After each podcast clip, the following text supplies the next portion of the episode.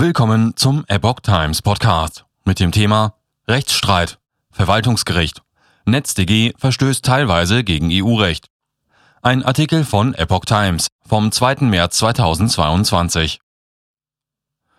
Das neue Netzwerkdurchsetzungsgesetz, was laut Behörden zur Bekämpfung von Straftaten und Hassrede im Internet verwendet wird, verstößt nach einem Urteil des Verwaltungsgerichts in Köln teilweise gegen EU-Recht. Die Richter in Köln gaben damit Eilanträgen der Google Ireland Limited und des Facebook-Betreibers Meta Platforms Ireland Limited gegen die Bundesrepublik Deutschland teilweise statt. In dem Rechtsstreit zwischen dem Internetkonzern und dem Bund geht es unter anderem um die Frage, ob Google und Facebook sowie andere Netzplattformen künftig im großen Stil Nutzerdaten von mutmaßlichen Straftätern an das Bundeskriminalamt liefern müssen.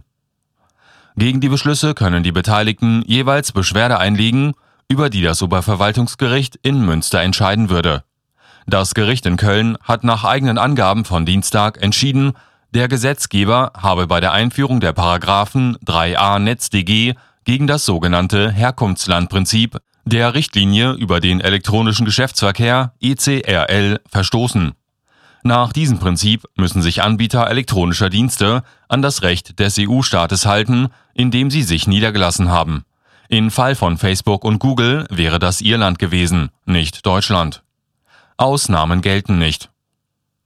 Die Bundesrepublik könne sich nicht auf Ausnahmen von diesem Prinzip berufen, da der Gesetzgeber weder das für Ausnahmen vorgesehene Konsulations- und Informationsverfahren durchgeführt habe, noch die Voraussetzungen eines Dringlichkeitsverfahrens vorgelegt hätten.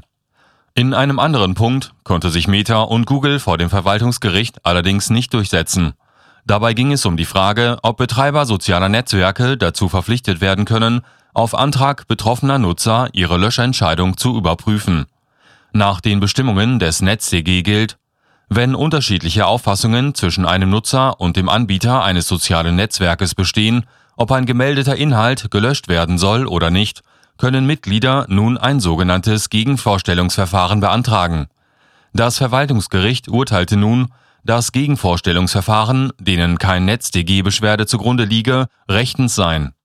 Vor dem Verwaltungsgericht in Köln sind außerdem Klagen von Twitter und TikTok gegen das NetzDG anhängig. Wann in diesen Verfahren Entscheidungen ergehen werden, sei derzeit offen, erklärte das Gericht.